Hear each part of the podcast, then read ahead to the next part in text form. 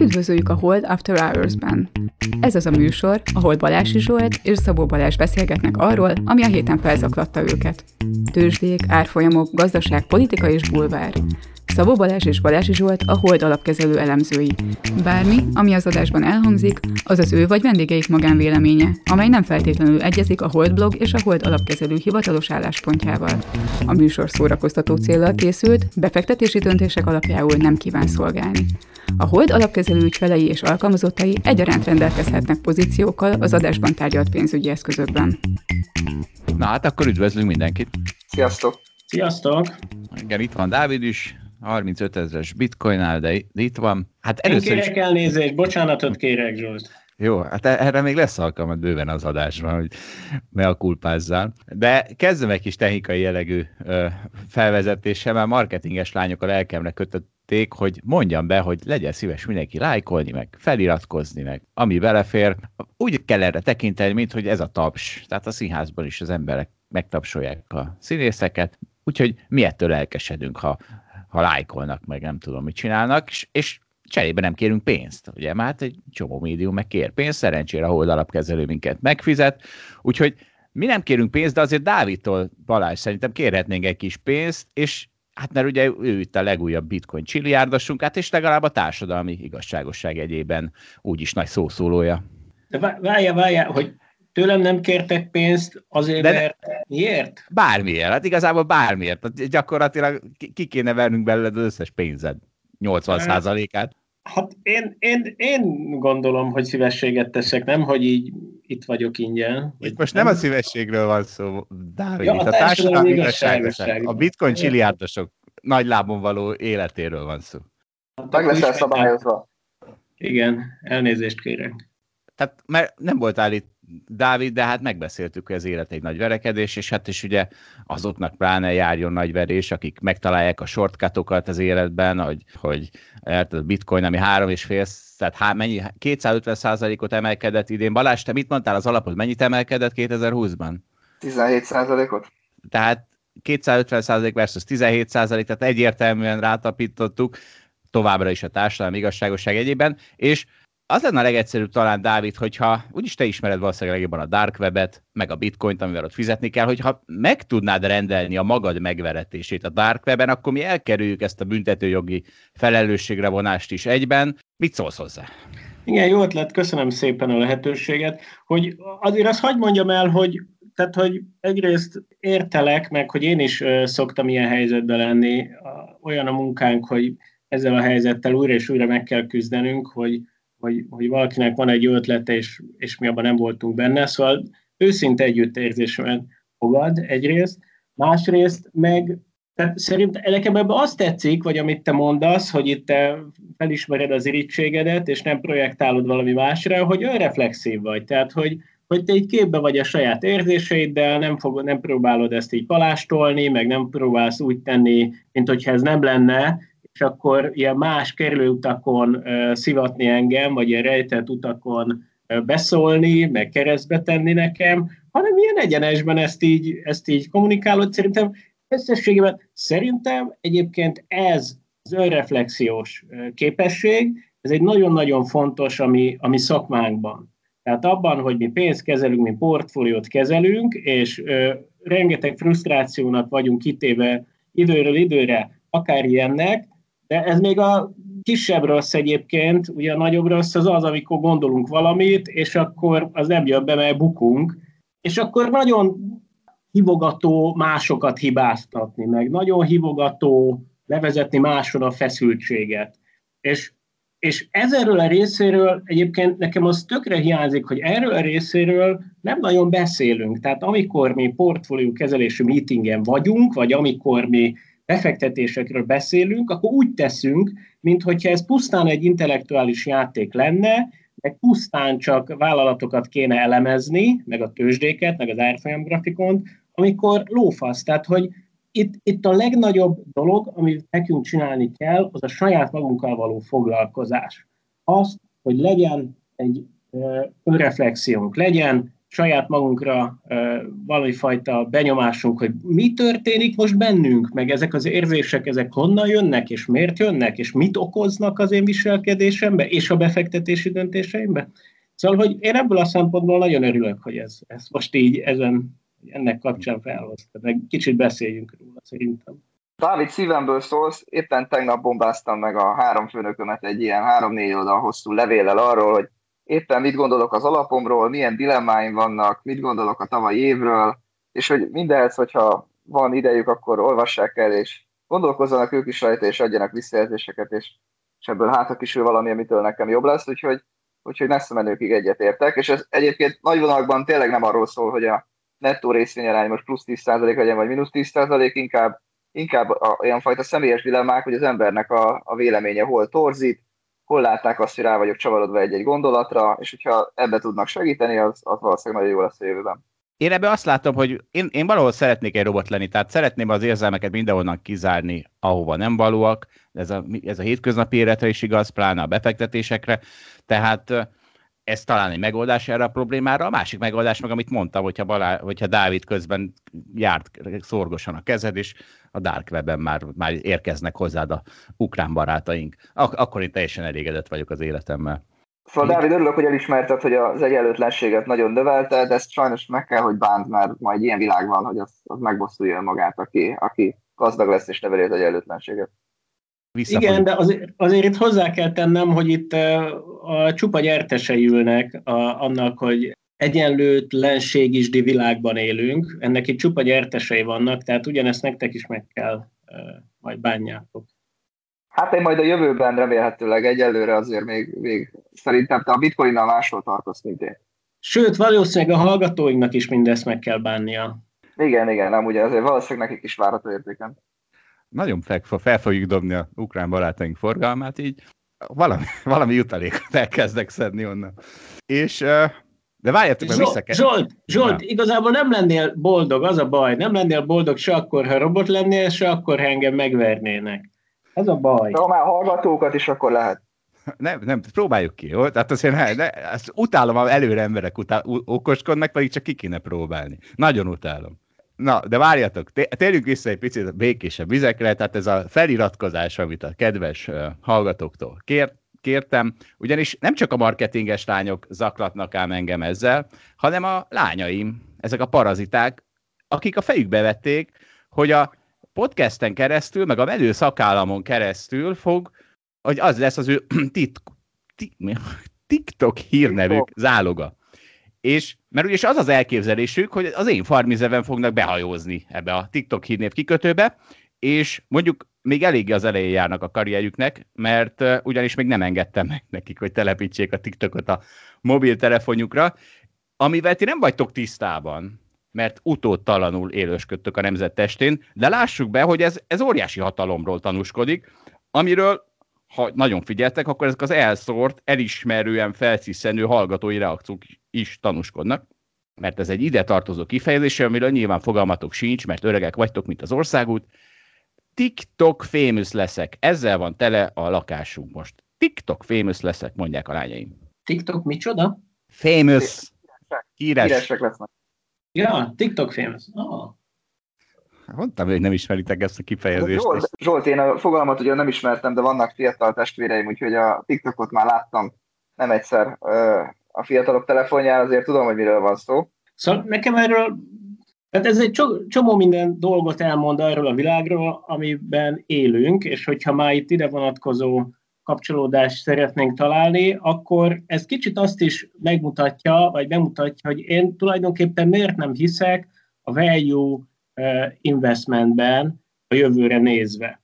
Tehát egyrészt ugye az, hogy, hogy valójában itt azt kell kiszámolni egy konkrét részvényára vonatkozóan, hogy az hogyan fog alakulni, hogy hogy ilyen irracionális emberek, akiknek semmi közük ahol, mondjuk az Excel táblákhoz, vagy ahhoz, hogy itt vállalatokat elemezgessen, azok hogyan gondolkoznak ezekről a részvényekről, de ez még csak a kisebb baj lenne, mert erre mondhatnátok azt, hogy jó, de hosszú távon majd érvényesülni fog ez a hatás. Ugye az a baj, hogy valójában a termékek maguk is már olyanok, amiket ilyen kiszámíthatatlan irracionális emberi lények agyának a meghekkelésével lehet eladni, és az a vállalat lesz sikeres, amelyik jól tudja ezt a hekkelést elvégezni.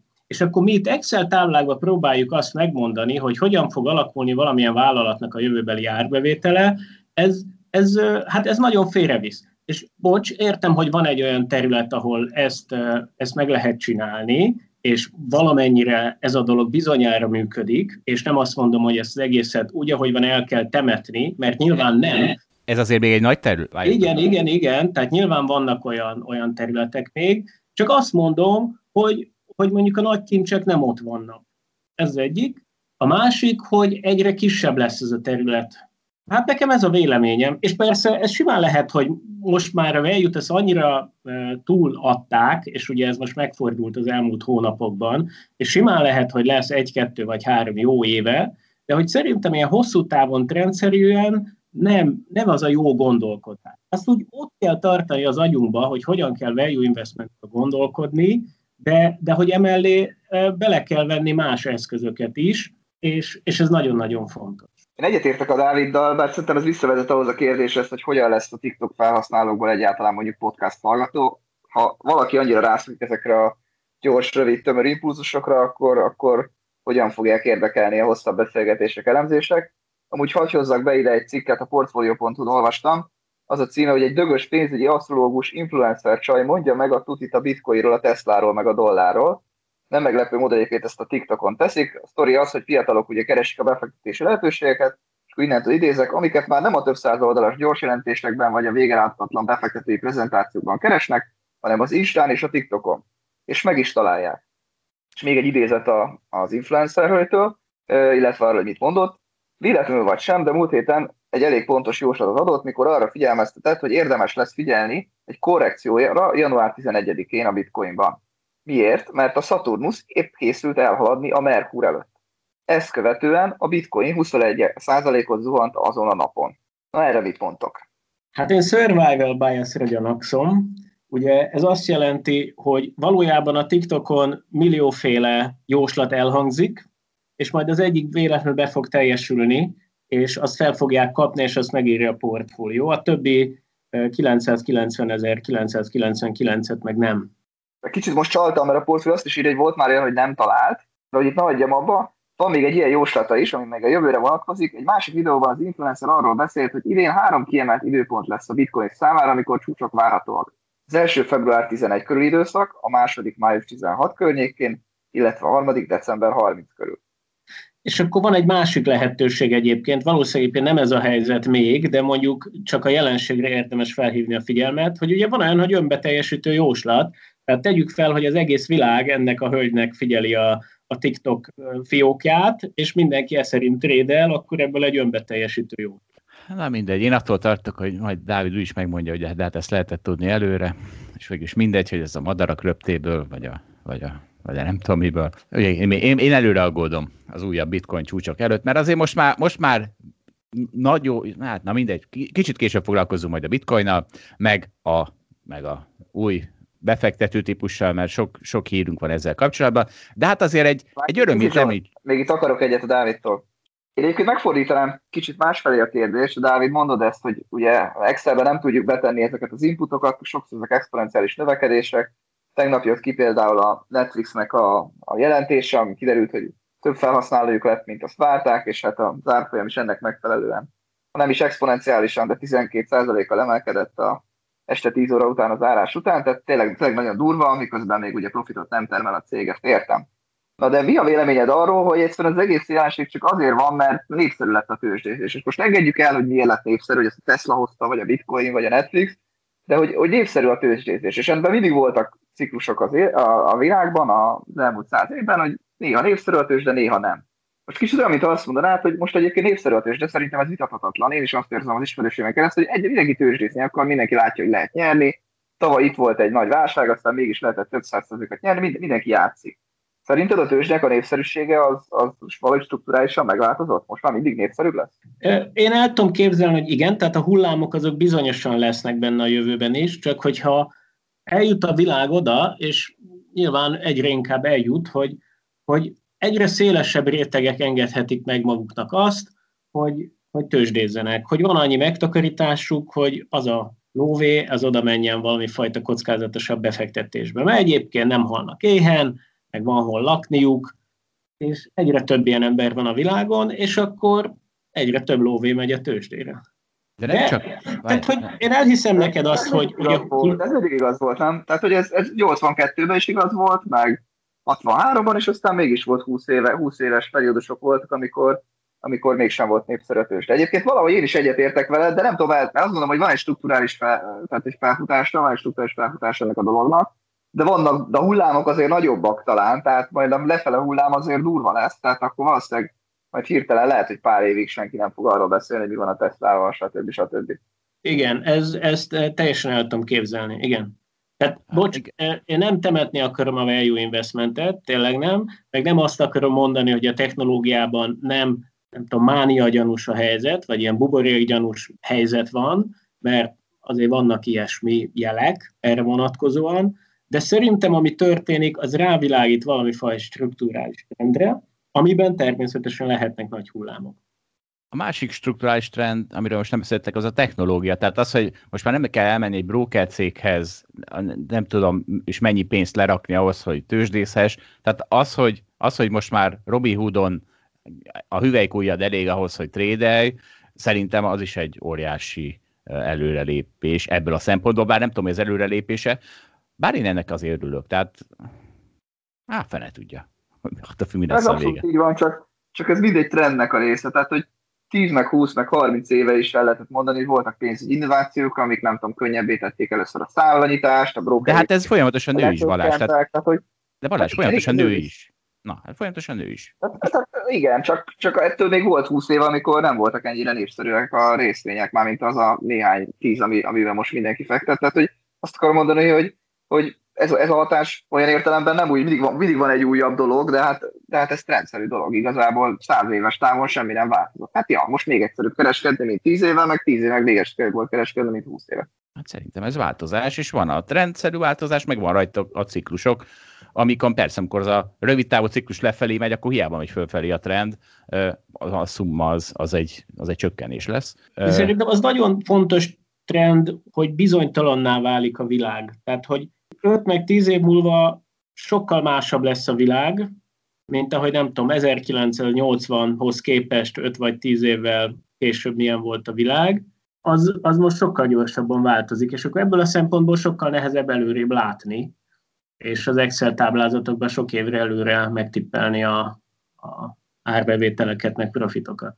Ezzel egyébként egyetértek, de azért ez nagyon-nagyon iparágfüggő. Tehát egy jó közműcégnek a bevétele az elég jól előrejelezhető még ebben a nagyon bizonytalan világban is, de egy csomó vállalat esetében valóban igazad van. Oké, okay, csak a közműcégek lesznek egyre kisebbek relatíve az egészhez képest. Persze, ez igaz, de attól még lehet rajtuk is nyerni. Igen. Na, térjünk vissza egy kicsit két lábbal a földre, mert szerintem ez ehhez nagyon hoz, nehéz hozzájutni ez az információhoz, mert ez kevésbé lelkesen közli a, a média, hogy hát a vírus az levonulóban van. Akár Magyarországot nézem, akár Svédországot, és nem szeretnék erről sokat beszélni, csak egy, azért egy ünnepi, ünnepi szignált azért csak megér az, hogy ez a nem tudom hányadik hullám, ez épp most elég drasztikus csökkenésen ment keresztül az elmúlt hetekben, és azért nem szeretnék, mert van még, tehát lehet, hogy dupla, dupla öröm, örömóda lesz, mert az a helyzet, hogy be tudtuk csalogatni Zsidai Viktort jövő hétre az adásba, úgyhogy reményeink szerint vele majd beszélgetünk egy kicsit a vírusról, mert valahogy mi, mi ketten, Viktor meg én, valahogy nagyon a két ellentétes pólusán helyezkedünk el a vírus társadalmi megközelítésének, bár ő e, e, ez ellen éresen ellenkezni fog, de akkor ezt majd a jövő héten, úgyhogy csak, akkor most csak egy ilyen öröm, örömolda, hogy levonulóban van a vírus. Zsolt, én olvastam néhány hallgatói visszajelzést ezzel az örömódával kapcsolatban, és ugye azt mondták, hogy hú, inkább ne. Már új van, Dávid, már tudom, új van. és akkor ezt te úgy fordítottad, hogy majd akkor újat teszel be, de szerintem nem ez volt a kérés, hanem hogy ne legyen. Igen, és a hallgatóknak én is szeretném megjegyezni, hogy Zsolt ezeket mindig utólag vágja be, tehát most nem, hall, nem hallattuk, és egyébként amikor bevág Zsolt valamilyen szöveget, azt is én utólag hallgatom meg, tehát múltkor is kicsit Zsolt meg voltam sértődve, olyan hülyének tűntem, mint egy szót nem értettem volna az utólag bevágott szövegből, mert hát ugye én azt nem, hall, nem hallgathattam meg. Úgyhogy kérlek ezeket az ódákat mindig tedd be élőben is, hogy meg tudjuk vétozni és megmentsük a hallgatókat, hogy elalváskor ez nehogy megzavarja. Féltek, ez a podcast készítés, ez egy ilyen, ez egy ilyen juggling act, tehát hogy mindennel, mindent próbálok a felszínen tartani. Hát valahogy néha az lesz, hogy Balázs egy kicsit mujábbnak tűnsz a kelleténél, de hát e, tehát valamit el kell viselni arra, hogy ha nem veszel részt a gyártás száz százalékában, akkor igen, hát akkor lesznek néha ilyen mellélövések, hát elnézést kérek. Zsolt, azt köszönöm, hogy nekünk nem kell meghallgatni szignált. Jó, na figyeljetek, de hát úristen, mennyi szignál jár ebbe a műsorba, mert hát nem csak a vírus van vele vonulóban, hanem Figyelj, nem ünnepelt, ez nem lehet eleget ünnepelni. Tehát né- négy évig, négy évig szennyezte a levegőt Monsieur Trump, és most, most csak heteink vannak, hogy itt táncoljunk a, azon a szemétdombon, amit hagyott maga mögött, vagy lehet, hogy ő maga volt ez a szemétdomb, és csak most lehúlt róla az elnöki peróka, de hát tessék, elmarad a katonai parádé, ami eddig minden elnöknek járt, akik távoztak a hivatalokból, mert úgy láttam Donald Trump az már a hadseregnek is kínos, pedig hát hogyha valakik szimpatizálni szoktak hogy a legfőbb parancsnokkal, meg a hatalom legnagyobb birtokosával, akkor az az a katonaság, hát Trumpnak nem sikerült. Gondolom, hogy a koronavírus is közrejárt. Hát Lehet. leginkább ez a, az egész sztori, és a legvégén ez a január 6-ai kapitóliumi ostrom, szerintem az, az van ebben benne erősen, hogy hát teljesen vállalhatatlan lett a csávó, szóval most már senki sem akar vele egy helyen mutatkozni. Értem, csak erről beszélek, ő, ő négy éve teljesen vállalhatatlan, csak most kumulálódott, vagy nem tudom, most tette fel az íra pontot, de azért ezt, ezt már négy éve lehet tudni, hogy ez, ez egy ilyen csávó. Igen, de most már a szenátus vezetője is, aki eddig ilyen Trump pro volt, az most már ő is betámadta tegnap.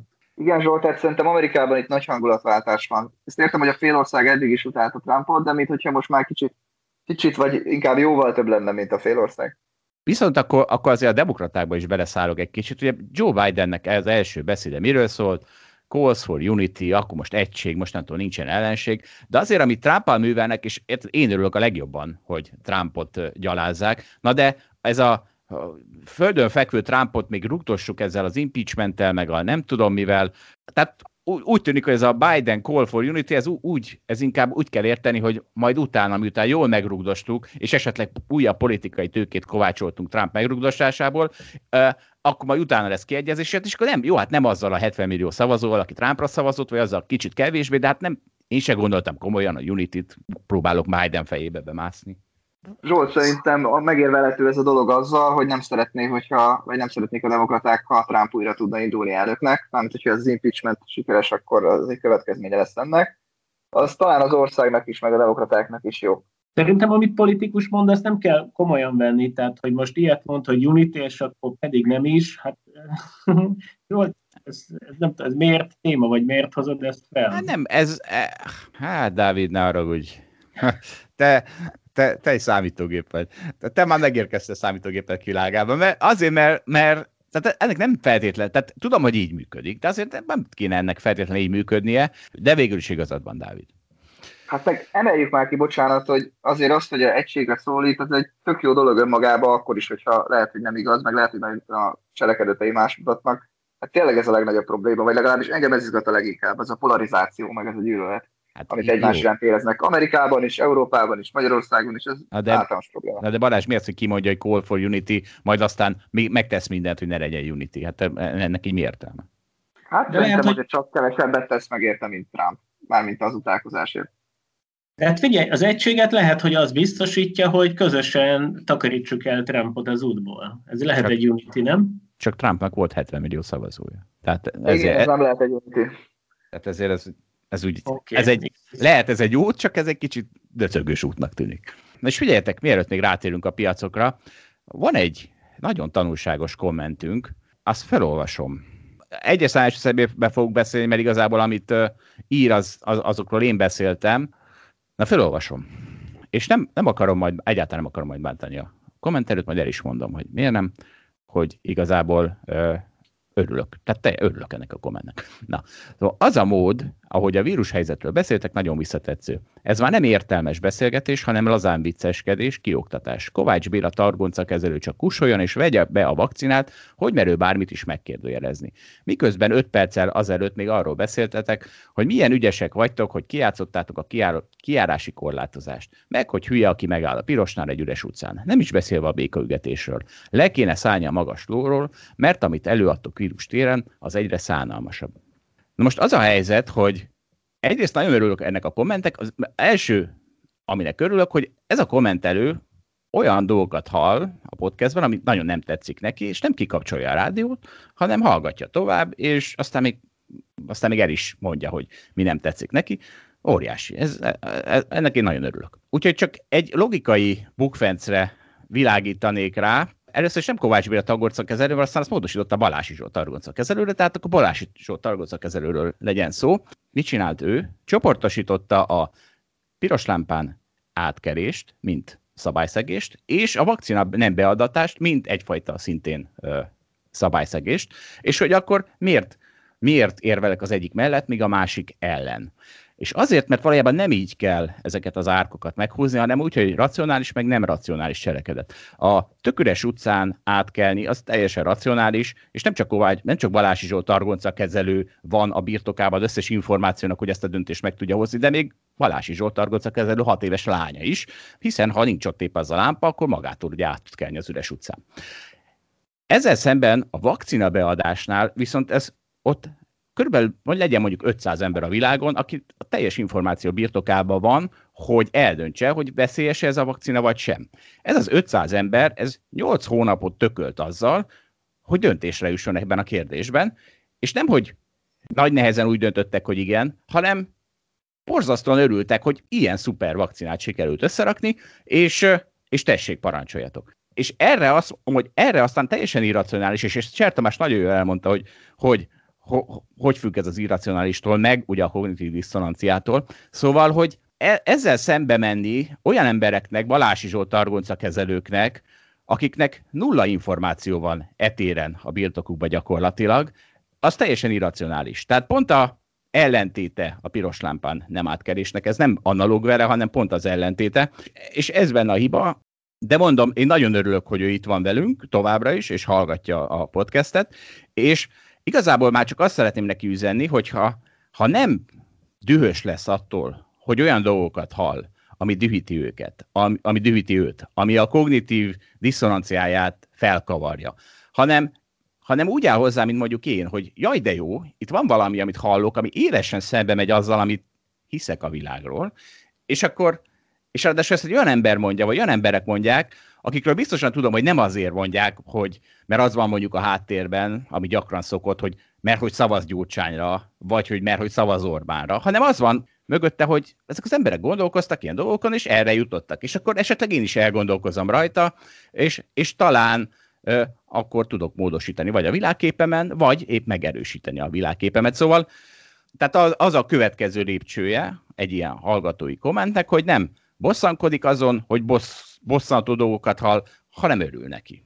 Én egy csomó dologgal vitatkoznék egyébként, Zsolt. Tehát az, hogy, hogy valami vakcinát beadatni saját magamnak, amiről nem tudok semmit, csak azt, hogy elmondták róla, hogy milyen jó, hogy ez miért, miért racionális dolog. Ez szerintem egyáltalán nem racionális dolog. Azért, mert nulla információ birtokában vagy a vakcinával kapcsolatban, és azok mondták azt, hogy ezt jó dolog beadatni, akik viszont full információ birtokában. Ja, és tudod azt, hogy hát, Amerikában beadtak néhány tízezer gyermekbénulás vakcinát úgy, hogy egyébként mégse volt előve a vírus. Tehát, hogy ilyenek azért voltak a történelem során, és ezekből lettek nagy bajok.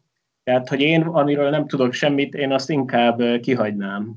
Csak szerintem ez irracionális. Ezt én is értem, illetve hogyha mondjuk politikai nyomásra kellett dolgozni, és lehet, hogy valaki azt nem gondolja, hogy ebben nagy különbség van Amerika és Oroszország vagy Kína között, akkor gondolhatja azt, hogy Hát ez a 800 nagyon okos ember, lehet, hogy egy kicsit izé el volt nyomva, és nem biztos, hogy azt mondják, ami gondoltak. Ezek szerintem ezek nem, jó, hát tehát érted, most kikezditek az én világképemet, de szerintem ez így nem működik. Tehát nincs az a Pfizer kutató, aki azt mondja, hogy úristen, nekem ide telefonált Trump, úgyhogy akkor átnyomom a rohadt veszélyes vakcinámat is. És Dávid, én nem tudom, hogy te miről beszélsz, az hiszem, hogy a világtörténelemben volt már, volt már ilyen, de itt azért esélyekről beszélünk, tehát valahol százalékokról beszélünk, és amikor kimész az utcára, annak is megvan a, a veszélytartalma, mégis vállalod ezt a kockázatot. Zsolt, én végeredményben egyetértek veled, szerintem is nincs az a Pfizer kutató, akinek a Trump megmondhatja, hogy mi van, csak ez nem biztos, hogy annyira világos mindenki számára. Kínában, meg Oroszországban meg lehet, hogy ezek a dolgok ugye meg kicsit másképp működnek. Igen, hogy vagy a kínai vakcinával? Az beadattad magadnak? De hát ugye ez a kérdés, hogy pont amit Balázs mond. Tehát ezért, ezért mondom a Pfizer vakcinát, fogalmam sincs. De hogyha, és, és, és, és, ugye, és ráadásul vicces, mert pont erről hoztam is cikkeket aztán, tehát hogy vicces, hogy onnantól kezdve, hogy Magyarországon egy ilyen, újabb egy ilyen pártállam van, ahol minden politikai döntésnek minősül, és itt is már jutunk oda, hogy ugye Kínában nyilván minden politikai döntés, és itt is eljutunk oda, hogy az ember már elgondolkozik az, hogy vajon ez politikai döntése, akkor, akkor, akkor már nagyobb a bizonytalanság. És ez miért jó rímel arra a trendre, amit, amit fél éve csak elméletként hivatkoztunk, hogy nem a megfigyelő államok, meg a diktatúrák értékelődnek fel a vírustól, hanem azok az államok, amelyekben bíznak a polgárai. De hát ugye ott is azért Kínában, a kínai vakcinával kapcsolatban is már olyan eszméletlen mennyiségű beadott vakcina áll a rendelkezésünkre, hogy igazából amiatt se nagyon aggódnék, de azt nem csodálom, hogy ha valaki az miatt jobban aggódik, mint egy nyugati világó ö, tesztelési módszerein keresztül verekedett vakcinát. Na jó, de érted, a kínai vakcinát azt azért nem adatnád be magadnak, vagy kevésbé szívesen adatnád, ezt mindenképpen kimondhatjuk, be magadnak, mert hogy hát kevesebbet tudunk róla, kevesebb információd van róla. És hát ugye ez a baj, meg hogy hát vajon elhiszed-e azokat a azokat a tanulmányokat, amik erről születnek, vagy hány tanulmány is születik, és tulajdonképpen ez nem valami politikai megrendeléses dolog. Tehát de, megértem, hogy valaki. De most ezt kimondtad, Dávid, tehát ez nem, ez nem jó, ahogy mondod. Mert ugyanis, ha ez, ez a politikai nyomás nincs, tehát hogyha a módszertan rendben van, ki van zárva belőle a politika, akkor onnantól kezdve nem releváns az, hogy én mit tudok róla. Mert akkor a leghozzáértőbbek, De amit A politika tudnak... nincs kizárva, hát ez nyilván a politikusoknak az az érdeke, hogy minél több ember legyen vakcinálva, akkor is, hogy ennek van valami fajta kis mellékhatása, kis ez, kis az, de az, hogy egyébként a, a társadalom úgy nagy részt egészen úgy nagyjából legyen átvakcinálva, és, és ezt a vírust magunk mögött tudhassunk, és a gazdaság újra beindít, beinduljon, ez egy politikai cél. Ez egy nagyon erős politikai cél, nem tudjuk kizárni ebből a politikát, és szerintem ez a bizonytalanság, hogy de tulajdonképpen mi van a vakcinákban valójában, az ebben benne lehet. Ezt egyiknél se tudod, Dávid. Hát a C-vitaminben se tudod, hogy mi van, mégsem vagy kétségbeesve. És a, a, Ezekről a... sokkal többet tudunk. Tehát ami, amiről nagy idő volt információ gyűjteni, és sok kutatás született, arról sokkal-sokkal többet tudunk. Ez azért nem igaz, amit mondasz. De hát erről is van már nagy idő. Tehát ugye, és akkor még kérdés, hogy mi a nagy idő. Tehát ha 8 hónapja teszteljük, az persze tudom, hogy ez nem olyan, mint ha 80 éve tesztelnénk, csak van-e különbség a 8, van-e szignifikáns különbség a 8 hónap tesztelés és a 80 év tesztelés Hát hogy közt... lenne? Hát hatalmas tesztelés van. Tehát az, hogy mondjuk hosszú távú hatásai micsodák ennek vagy annak, azt a vakcina esetében nem tudhatjuk. Fogalmunk sincs. Illetve nem igaz, valami fogalmunk lehet, tehát hogy nyilván hasonlít valamihez, a nem tudom, a kínai vakcina, egyébként a Pfizer vakcina az ugye nem hasonlít semmihez, ami, amit eddig csinált az emberiség, de mondjuk lehet erről számításunk, vagy valami fajta tippünk, hogy mi lehet, aztán vagy az lesz, vagy nem az. Jó van, Dávid, egy keresztbe Azt szeretném elmondani, hogy Dávidnak a dilemmáival én is egyetértek, azért végeredményben, hogyha most így, nem tudom, rám kényszerítenék a kínai vakcinát, amit én nem, nem oltatnám be magam a kínai vakcinával, azért nagyon egyébként nem félnék tőle, mert pontosan azért, mert már így is azt gondolom, hogy azért van tapasztalat, még ha rövid időn belül is, de már egy csomó embert beoltattak vele, azok is valahogy túlélték, nagy valószínűséggel nagy kárt nem okoz, ez az én tippem, fogalmam sincs. És egyébként azért mégis a végeredmény az, hogy a kínai jobban félek természetesen, mint a Pfizer-től. Jó, hát Dávid itt keresztbe fekszik a vakcina propagandámnak, úgyhogy lehet, hogy ki, kivágom, és a bitcoinos részt még, még behagylak a bitcoinos része.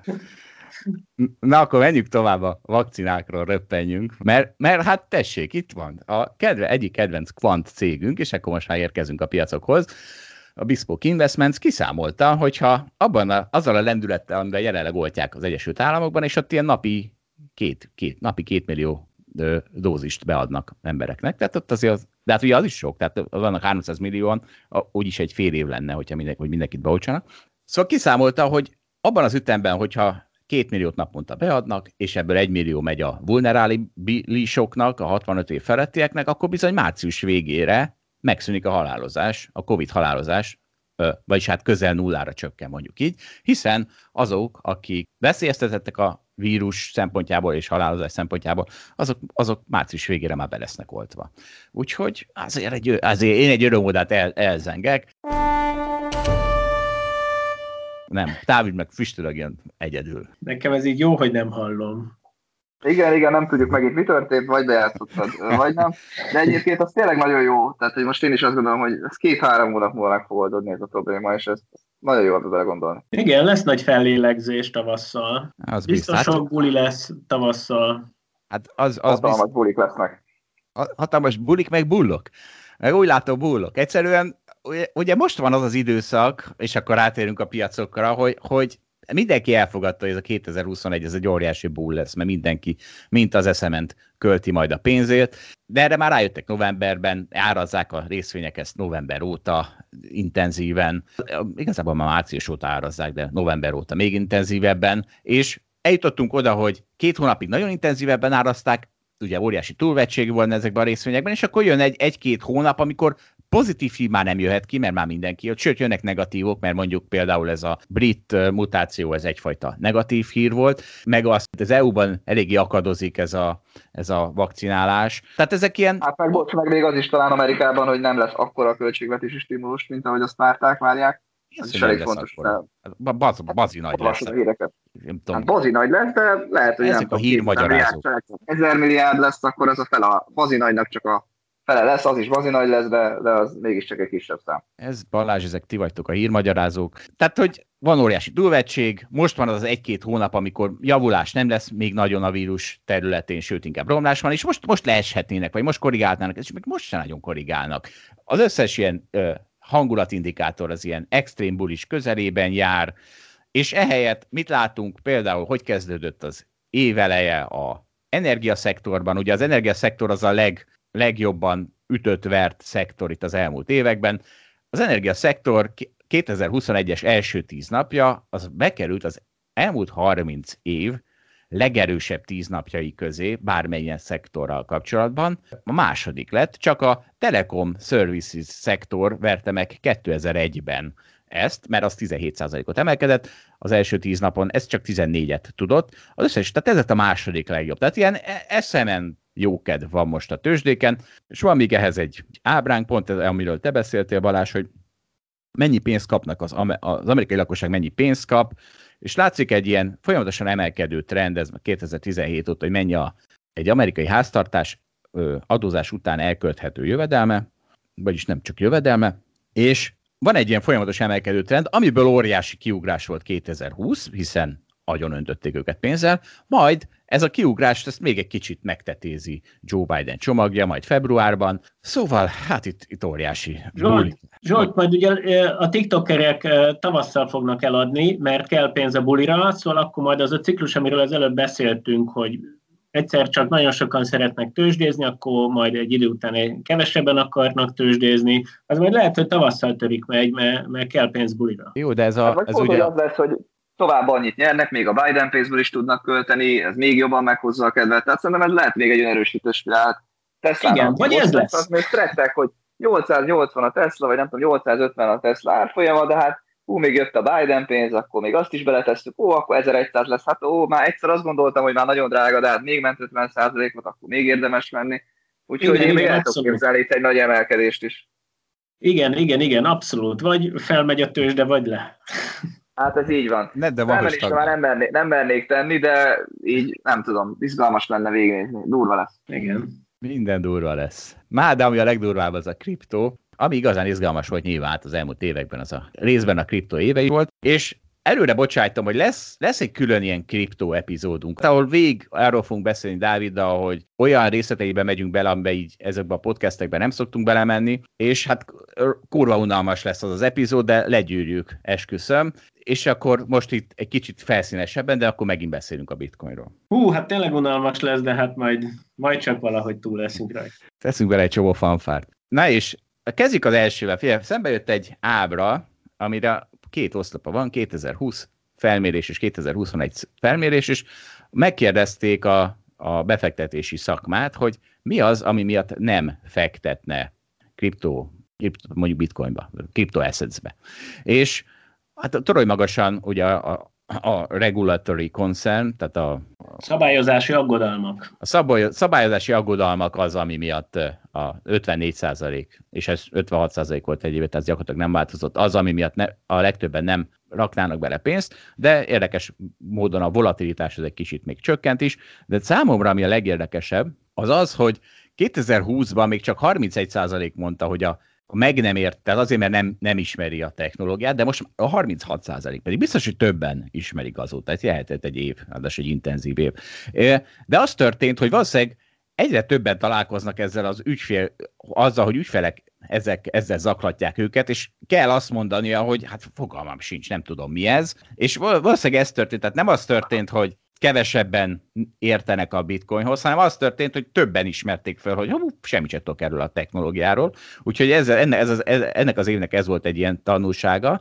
És, és a másik számomra nagyon érdekes oszlop, hogy, a, a, hogy miért nem fektetsz bele, azért, mert ez a bűn, bűnözéssel van asszociálva, mit tudom kapcsolatba hozva a, a kriptodevizák, és ez a felére csökkent, mert ugye ez, ez egy akkora, ez egy olyan kamufals ér, tehát ugye a készpénzzel semmi bajunk, pedig hát az aztán az aztán százszázalékban asszociálva van a kriminális aktivitással. Úgyhogy már nekem ez a két nagy tanulság volt ebből a táblázatból. Nektek? Nekem egy, nekem egy teljesen másik pont keltette fel az érdeklődésemet, amit nem is említettél.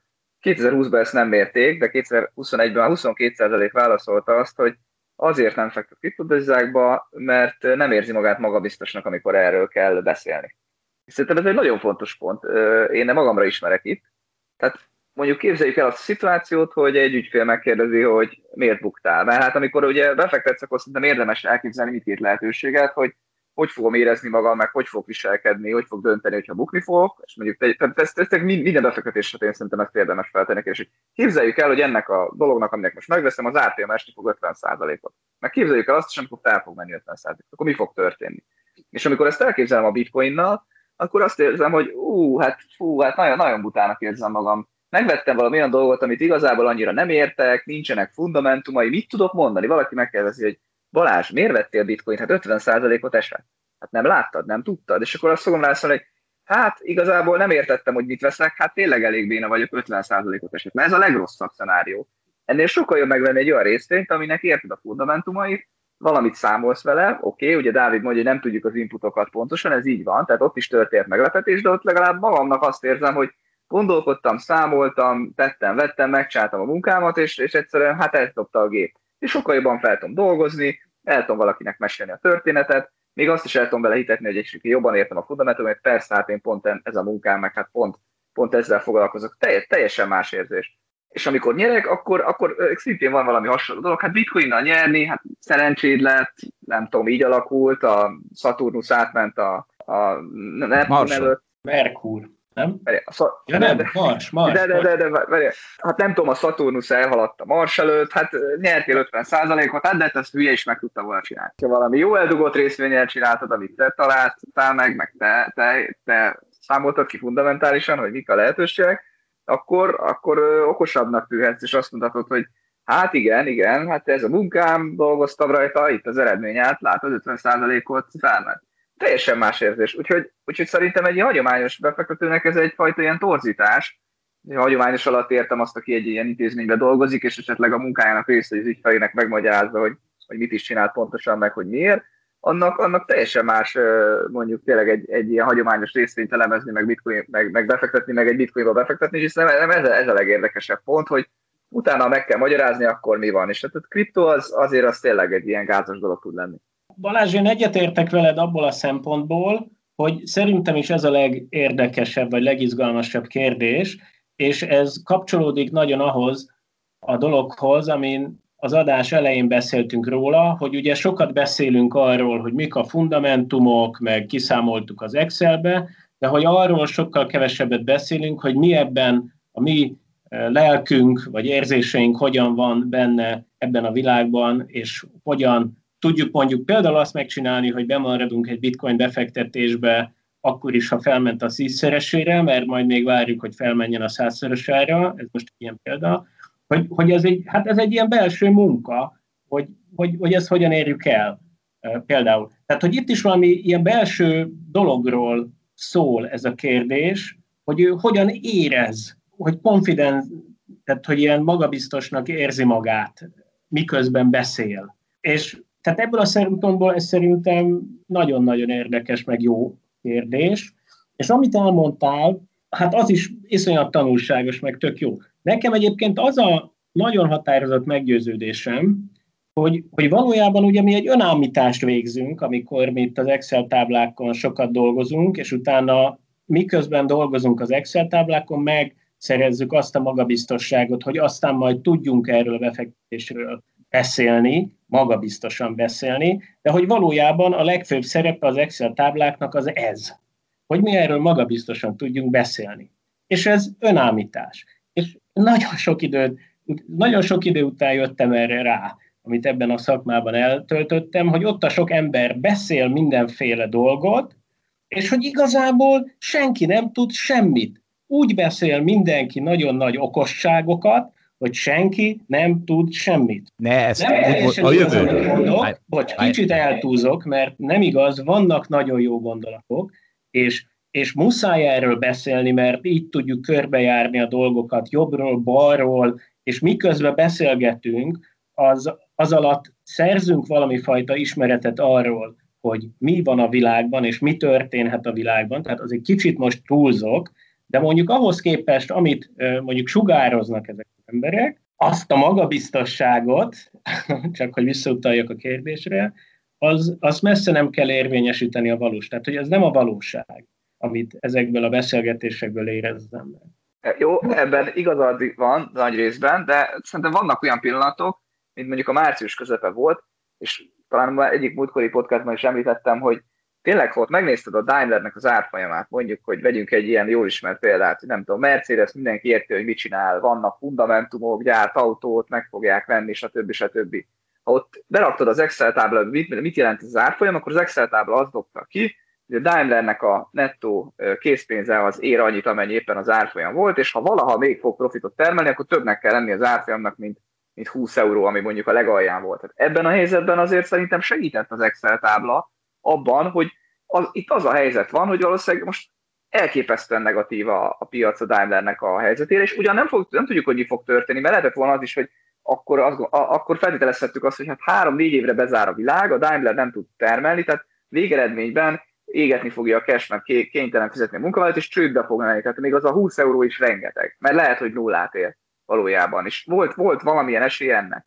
De azért Igen. mégis azt gondolom, hogyha ezt valaki tudja, hogy, hogy ez volt az Excel szerint, akkor nagyon magabiztossággal fektet be, hogy te mondod, de szerintem nem csak a magabiztossága fontos, hanem van egy várható érték, ami akkor nagyon jól nézett ki. És mondom igen, az igen. ellentetét, mi lehetett volna még, bocs, még csak egy gondolat, hogy ha viszont az jött volna ki az Excel táblából, ugye a Daimlernek egyébként ez a 20 euró, ez nem ott áll ö, nála, hanem mondjuk esetleg ö, ő el van nagyon adósodva, ebben a pillanatban, és nem készpénzen ül, hanem el van adósodva. És egyébként a Daimlernek eddig az volt várazva az árfolyamában, hogy a jövőbeli nagyon jó profitjának a 30-szorosán forgott, és most lejött ezt 22-esre, és még nagy eladósodottság is van, akkor gondolatod azt, hogy húha, hát valójában a Daimlerben eddig egy buborék volt, most igazából csak kipukkadt, és hát teljesen reális, és, és ez, a, ez, a, ez a 20 euró, ez a, ez a, ez a helyes árfolyam. Tehát ugye betetted az extra azért valamit megtudtál róla szerintem, ami nagyon fontos, és a várható értékekről rengeteg dolgot elmondott, tehát mind a mellett, hogy értem, amit mondasz, vannak olyan helyzetek, amikor szerintem iszonyatosan sokat segít az Excel tábla, az élet az, az ki is fogja hozni azt, hogy várható értékekből azért összeadódhat szerintem egy korrekt hozam. Hát nyilván látjuk, hogy nem fél éves, meg egy-két éves távon, mert jön egy koronavírus, felborít minden várható értéket, tehát nem lehet így nézni, de bízom benne, hogyha valaki ezt konzisztensen évről évre csinálja, a tíz éves hozam előbb-utóbb jó lesz, valahol én is erre teszem most fel a, a karrieremet, hogy ezt megpróbálom jól csinálni. Igen, Balázs, egyébként tökre egyetértek veled abban, hogy vannak pillanatok és helyzetek, amikor ezt jól lehet látni, vagy nagyon nagyok a valószínűségek, amik egy irányba mutatnak. És egyébként ti beszéltetek itt az alapja, alapokról, a, a hold alapkező alapjairól a valamelyik múlt adásban, akkor elmondom, hogy nekem is van egy alapom, aminek az a neve, hogy Superposition alap, és ez onnan kapta a nevét, az, hogy szuperpozíció, hogy nekem így az a meglátásom így a világról, hogy vannak mindenféle módon lehet ránézni a világra, hogy ilyen fundamentális, ahogy te mondod, Excel táblásan, ilyen technikai, ilyen statisztikai analízises, mindenféle módon rá lehet nézni a világra, és akkor szeretek egy befektetést, hogyha a sokféle ránézés az mind egy irányba fog mutatni a végén. Tehát kvázi az érvek tengerében ilyen szuperpozíció, ilyen egymást erősítő szuperpozíciókat keresek, amikor a hullámok így összeadódnak, és mind erősítik egymást. Az én alapom neve innen származik, tehát hogy messze menőleg egyetértek veled abban, hogy vannak olyan pillanatok, és vannak olyan eszközök, amik, amikben ezek léteznek, ezek a pontok. Egyébként szerintem novemberben ilyen volt a bitcoin 20 ezer előtt, a kitörés előtt, szintén. Bocs, itt csak visszatérve a táblázatra, hogy, hogy itt van még azért más érdekesség, tehát hogy itt ez a regulatory concerns, ez, ez számomra is a legnagyobb, tehát a legfélelmetesebb ellenérv, mondjuk, a, hogy kriptót tartsak azzal szemben. Ugye ez ne, engem azért is érint extrém módon, mert van egy kripto alapom is, egy kripto hedge fundom, annak az a neve, hogy Crypto Position, tehát az a szabályozói hozzáállás, és az, hogy milyen fajta szabályozás fog születni a jövőben és hát valószínűleg ez a közeljövőben fog történni, az nagyon-nagyon erősen érinti közvetetten is, és közvetlenül is. Jó, akkor hogyha már szóba hoztad a superposition akkor figyelj, ez egy őszinte podcast, akkor azért elmondom, hogy csak hogy a hallgatók képbe kerüljenek, tehát ennek az 5 éves hozama 3,8%, éves 3,8%, 3 éves hozama 5,9%, és ez a elmúlt egy évben 13,5%-ot hozott. Igen, itt ezzel kapcsolatban azért van egy megjegyzésem, hogy van valami fajta olyan meglátásom is a világról, hogy ha az ember túl nagy hozamot csinál, akkor nem veszik komolyan. Mert Ez úgy igaz. néz ki, hogy, hogy, hogy ő, ő akkor valami vállalhatatlanul hatalmas kockázatokat vett fel, és hát a superposition alapban próbálom ezt az elvet kicsit követni, hogy hát ha én túl nagy, alap, túl nagy hozamot csinálok a superposition alapba, akkor abból mindenki azt fogja gondolni, hogy te Jézus már ez, ez mindenféle hülye kockázat felvállalt, tehát sajnos nem lehet túl nagy hozamot csinálni. Na, na, először is azért a kockázat hozamtásítást azt azért ne felejtsük. Tehát ha valaki nem meggazdagodni szeretne a hozamából, hanem csak megőrizni a reál értékét, akkor ő kifejezetten alacsony hozamot akar, implicite, hiszen azzal alacsonyabb kockázat jár. Tehát valahol igazad van, de ez valójában nem probléma. Másrészt pedig akkor, Dávid, akkor szeretnék gratulálni, nagyon ügyesen megvalósítottad a nem túl nagy hozam elérést. Igen, de Köszönöm szépen. hogy van ez a, sajnáljuk, hogy van ez a társadalmi meg szakmai nyomás, hogy nem tudsz túl nagy hozamot csinálni, úgyhogy e, tényleg ez egy nagyon rossz dolog. Na várjatok, várjatok, azért, azért akkor hasonlítsuk össze az expedícióval. Ne szívassatok már. Hát én, hát hasonlítsuk össze az expedícióval, egyébként nyugodtan hasonlíts vele össze, én belátom, hogy mindent megpróbálok, nagyon-nagyon sok hozamot akarok csinálni, és hát annyi sikerül, amennyi sikerül. Én ezt bátran vállalom. Szarulás, Dávid, mert az expedíciónak a Baboszon csak egy éves hozama van, és az 20 százalék, úgy, és abban nagyon megveri a superposition úgyhogy ez nem volt jó. Vedd elő a kriptó alapodat. Hát Mielőtt... nézzük, hogy mondjuk a kezdetétől kezdve én nem, azt nem, két, nincs benne két és fél év alatt 8 százalékot, a Dávidé fogalmas is mennyit ment, úgyhogy mondjad. Nem tudom. Nem, nem is tudod mennyit menne. Többet, többet, valamivel többet ment ez. Elhiszem, persze, szerintem is többet ment, de a lényeg most nem erről van szó, hanem arról, hogy, hogy te visszafogtad magad így is. Nem. nem, egyébként nem mondom azt, hogy visszafogtam magam. Jó, kicsit eltúloztam, tehát valójában nem az a helyzet, hogy én visszafogom magamat a, a superposition alapba, de az mindenképpen van, hogy a superposition alapban mondjuk óvatosabban vállal, sokkal-sokkal óvatosabban vállalok kockázatot, mint mondjuk az, azt én alapból okosnak tartanám, vagy jónak tartanám. És megértem azt, hogy van olyan fajta ügyféligény, amit mi mindannyian próbálunk kielégíteni, hogy, hogy azért túl nagy uh, vagy túl nagy uh, dolgokba nem menjünk bele. És ebből a szempontból akkor én inkább a konzervatív felé tévedek, óvatosabb vagyok ebben az alapba, tehát mondjuk, hogyha megnézed az expedíció dródányát, vagy a superposition dródányát, akkor, akkor, akkor más értékeket kapsz, de akár a Columbushoz, vagy a Citadellához is hozzá össze lehet vetni. a superpositionnek kisebb a drawdownja, valamivel kisebb a hozama is, és amikor durvulni akarok, az pedig a crypto positionbe teszem meg, ott viszont vállalom a kockázatot. Eleve az, hogy milyen eszközöket célzok meg, azzal már látszik az, hogy én ott vállalok kockázatot, és igaz az viszont, hogy azon belül, tehát a kriptovilágon belül azért én ezt a konzervatív hozzáállást próbálom átvinni. Tehát crypto position belül azzal együtt, hogy egy marha volatilis eszközt célzunk meg, azon belül én egy konzervatív módon igyekszem a kockázatkezelést elvégezni, és Jó. nem mindent kockára tenni.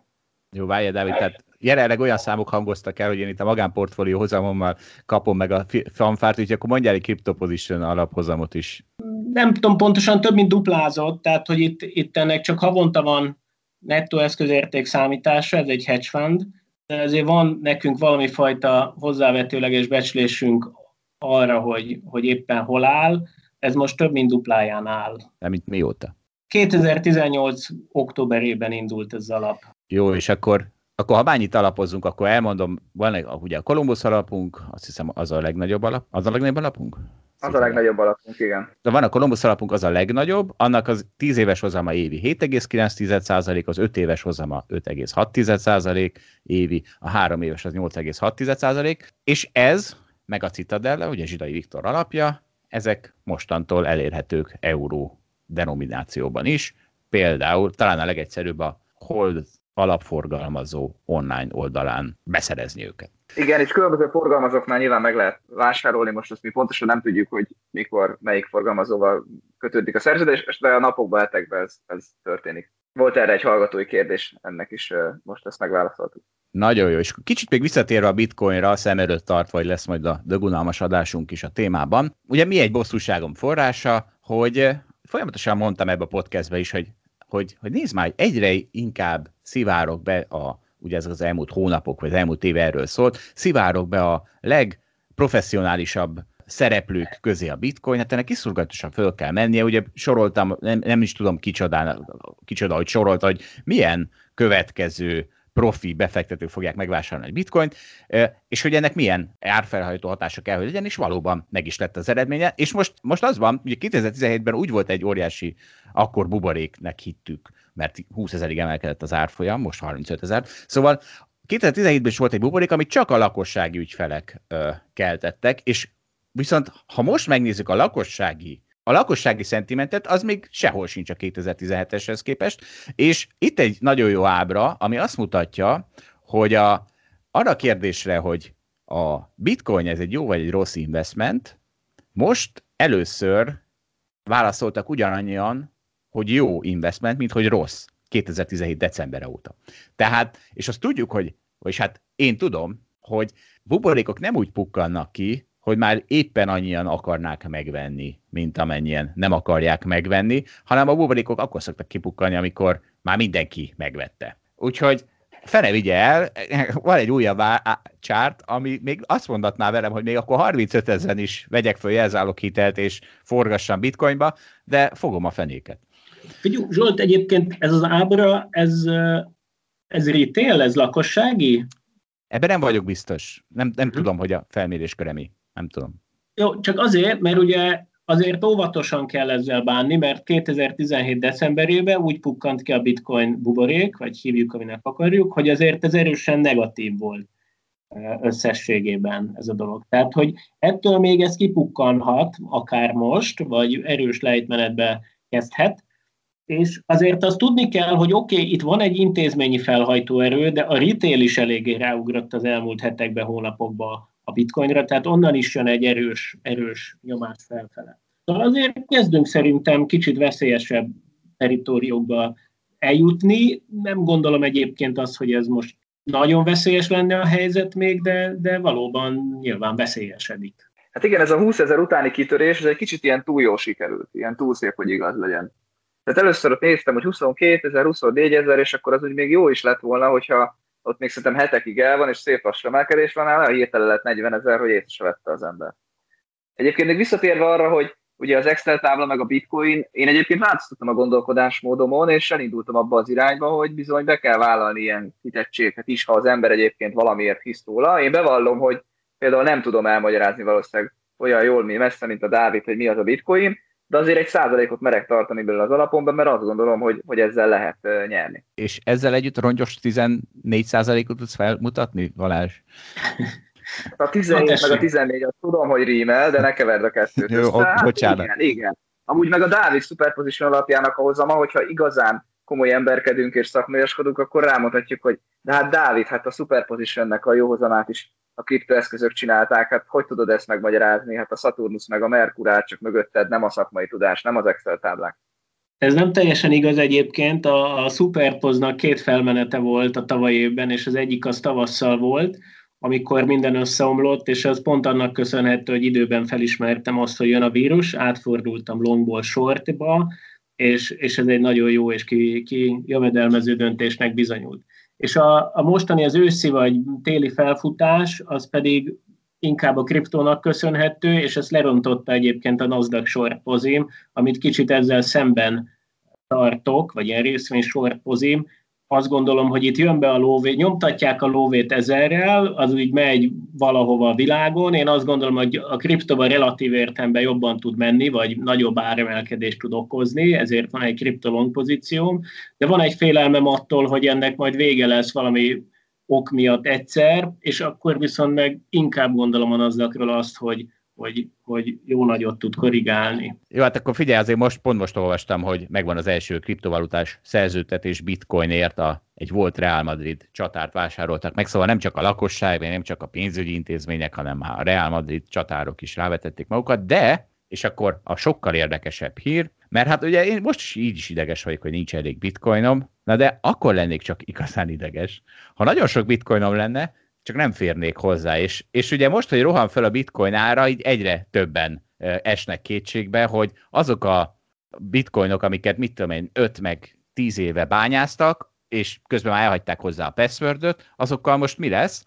És van egy ilyen New York, New York Times cikk, néhány szegény ilyen őrület határán keringő valószínűleg bitcoin bányászt, akik egyszerűen kizárták magukat a bitcoin pénztárcájukból. Azt, azt mondják egyébként, hogy a körülbelül 20% a bitcoin állománynak olyan, amihez emberek nem férnek hozzá, mert, mert ugye nem mozognak, tehát azt lehet látni, mozog, mozognak ezek a bitcoinok, és, és mivel olyan régóta nem mozognak, ezek könnyen lehet, hogy ezek olyan pénztárcák, amiből kizárták magukat, és megkérdeztek néhány ilyen embert, hogy akkor hogy akkor mi van velük, és akkor például az egyik, az nagyon jó idézet van tőle, azt mondja, hogy hát ő berakta egy Iron Key nevű dolog mögé, az, az egy ilyen valamilyen hardveres, gondolom hardveres, és talán is, nem, hardveres és szoftveres, bocsánat, valami óriási biztonság, ami, amit most nem tud feltörni. És azt hiszem tíz próbálkozása van arra, hogy beírja a jó passwordot, hetet már elcseszett,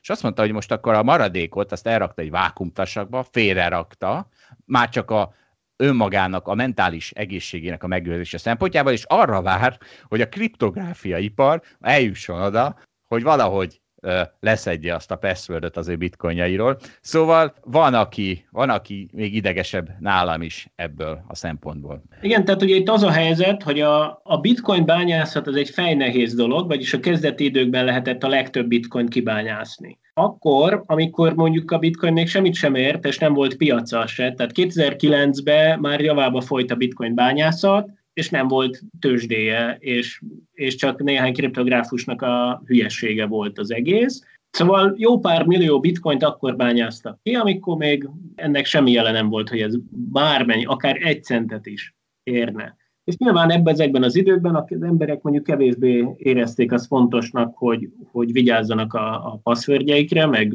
erre egyáltalán bármennyi figyelmet fordítsanak. De egyébként azért azt hozzá kell tenni, hogy ez az ember, ez valószínűleg réges-réges-rég eladta volna a bitcoinjait, akkor, hogyha tudja a passzvördjét. Tehát, hogy ezt lehet mondani, hogy úristen, ő most milyen dollármilliárdos lenne, vagy milliómos, vagy nem tudom, de valójában ugye, ha tudta volna a passzvördjét, akkor már, már nem, a, vagy nem lenne az. És egy ide vonatkozó sztori az az, hogy van egy haverom, aki még 35 centért vett az Ethereum ICO-ba 2014-ben akkor arról én is írtam cikket az alablogon. Egyébként tudok több olyan ügyférről, vagy emberről, aki olvasta ezt a cikket és vett akkor abból a Ethereum ICO-ból. a cikkem hatására, de egy tök jó érzés, és ők aztán gazdagok lettek.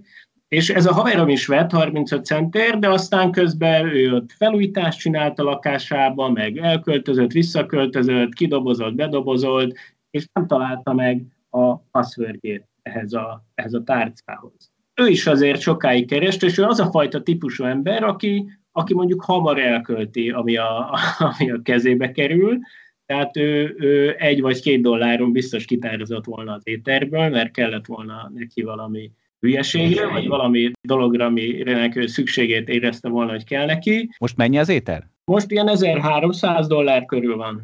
Tehát most egy, egy 5000 szerezés. Uh, jól számolom, ugye? Igen, egy, egy kb. egy 5000, hát 4000 szerezésem van. Jól, szóval, jól uh, És akkor eztán ez a haverom évekkel később egyébként megtalálta a cetlit, amin felírta a, a jelszót, és akkor addigra már felment az éter mondjuk pár száz dollárra, tehát ő ezt az időszakot, ezt így ki tudta bekelni, hogy egyébként megvédte magát, saját magát védte meg azzal, hogy elvesztette a jelszót. Lehet, hogy az ember is majd egyszer valamilyen módon hozzájut, a saját bitcoinjához, és boldog lesz. Én visszatérek a podcast elejé témához. Én már most rosszul érzem magam az irítségtől. Zsolta, hogy vagy? Hát figyelj, nem, de nem, én most egy kicsit megnyugodtam, hát van, aki jobban szív, mint én, érted? Tehát a, ott ülnek a bitcoinjaikon, és nem tudnak hozzáférni. Na, hát ez az ukrán barátaimmal hoz hasonló gyógyírral bírnak az én. Zsolt, te itt mindig össze racionalitással, és akkor itt ilyen ukrán barátokkal... Azok nagyon racionálisak. Szóval egyrészt ne aggódj, Dávid, azok az ukrán barátaim nagyon racionálisan és érzelemmentesen végzik a dolgukat, másrészt pedig ezt természetesen csak a tréfa kedvéért csinálom, valójában nagyon örülök a csiliádjaidnak. Na, na de várjatok, akkor most jön egy kis filozófia, mert jó, hogy mondtad ezt, Dávid, mert elgondolkoztam azon, hogy mit veszítesz ilyenkor. Tehát ö, azt értem, hogy nagyon szarul érzi magát az ember, mert hogy ha beleraktam volna 50 dollárt, mondjuk amikor egy cent volt a bitcoin, akkor az most lenne, hát nem, nem merem kiszámolni mennyi, tehát mit tudom én, másfél millió dollár mondjuk, és, és akkor mit, mit veszítenék, ha most ez nem férek hozzá az, az 50 dollárt, vagy a másfél millió dollárt? Tehát, hogy azért tehát érted, mennyire érzni magát, mennyire érzi magát rosszul az az ember, azt sem tudom megmondani, hogy én mit veszítettem csak azzal, hogy nem vásároltam elég bitcoint. Azt viszont tudom, hogy Balázs mit veszített, mert Balázs az teljesen elveszítette azt a jogot, mert ezt még fél éve mondtam is neki, hogy pampoghasson a boomereknek, hogy nekik milyen könnyű volt, hiszen nekik csak ingatlant kellett venni, szólt Balázs. Izéje, hát neked csak bitcoin kellett volna venni, apám. Vettem fél éve bitcoint, úgyhogy ne apám hozzá. Hát akkor, akkor most egy boomer vagy te is. Nem vagyok boomer azért annyit nem lehetett rajta nyerni, mint az ingatlan a 30 év alatt. Hogy ne lehetett volna? Hát, hát 10 ezer volt fél éve a bitcoin, most meg 35 ezer. Hát nem mondom, hogy rossz pénz, de az ingatlanban meg ráadásul kénytelen vagy viszonylag a magyarod nagyobb hányadát tenni, ha már ingatlan veszel. De egy dolláron is vettél volna a bitcoin, nem akarok elkeseredni. Hát, Dávid hát, már akkor volt. Fél éve szóltál, csak szólok, fél éve egy dollár volt. A de a, a, Dávid minden frusztrációnk alfája és omegája, ő már egy dolláron szólt. Oké, okay, akkor még nem hallgattunk rá. Én egyébként, amikor egy dollár volt, akkor még nem ismertem a Dávidot. Nem, akkor még nem szóltam egyébként. Na tessék, még nem is szólt rá. Akkor mikor szólt? Nem né- néhány tíz dollárnál. Jó. Akkor én még nem dolgoztam itt, úgyhogy ezt nem lehet a szememre vetni. Szerintem küldtem neked e-mailt. Ah, gondolom. 13-ban? Tényleg kicsit rosszul érzem magam néha ilyen helyzetekben, és hogy viszont nagyon-nagyon fontos az, hogy az ember tisztában legyen a saját működésével. Tehát, hogy nem tudom, a Gyors és Lassú Gondolkozás című könyvet ajánlom, ami a kognitív pszichológiának egy ilyen alapkönyve. Abból a könyvből így sok minden kiderül azzal kapcsolatban, hogy az ember az így hogyan működik, és a te kérdésedre visszatérve, hogy miért érzi ilyenkor magát rosszul az ember, Zsolt. Jó, hogy, jó hogy vett 50 dollárért bitcoint, és aztán nem jut hozzá, amikor az 50 milliót ér. Egyébként van még egy ilyen sztorim pont ebből a kilokkolásból, mert ugye erről már beszéltem itt a podcastben, de hát most jutottam el oda, hogy én a saját bankommal is ezt csinálom, hogy amióta a bank kitalálta, hogy akkor negyed évente változtassak passwordot, először csak a netbankon, aztán már a telebankon is, úgyhogy most már egy netbank álló, netbankoskodásom így 2021-ben úgy néz ki, hogy megpróbálom a három próbálkozást a netbankomban, nem sikerül, megpróbálom a hármat a telebanknál, nem sikerül, úgyhogy fogom magam és besétálok egy bankfiókba, és akkor kérek mindenből újat, úgyhogy akkor most már fölmondom ezt a számlát itt a saját bankomnál, mert hát azért mert van olyan bank, aki nem változtatja meg a password mert azt mondja, hogy hát esetleg az a brute force-szal betörő csávónak tök mindegy, hogy az előző tízhez hasonló volt a password vagy sem, de hát nem, nem ez a etalon könyörgöm, hanem ott a Revolut. A Revolut elkéri az egy darab hüvelykujjamat, és már mindenhez hozzáférek a Revolut számlámon. Nem kell nekem fél évente új, új lenyomatot telepítenem, úgyhogy lesz, le, nem aggódom, mert nekem a vírus után is lesz még néhány összecsapásom a civilizációval, úgy látom. Mondja. Szóval tudom, hogy illetlenség boomerezni, de azért ez most elég erős, amit csinálsz, tehát erre megvan a megoldás.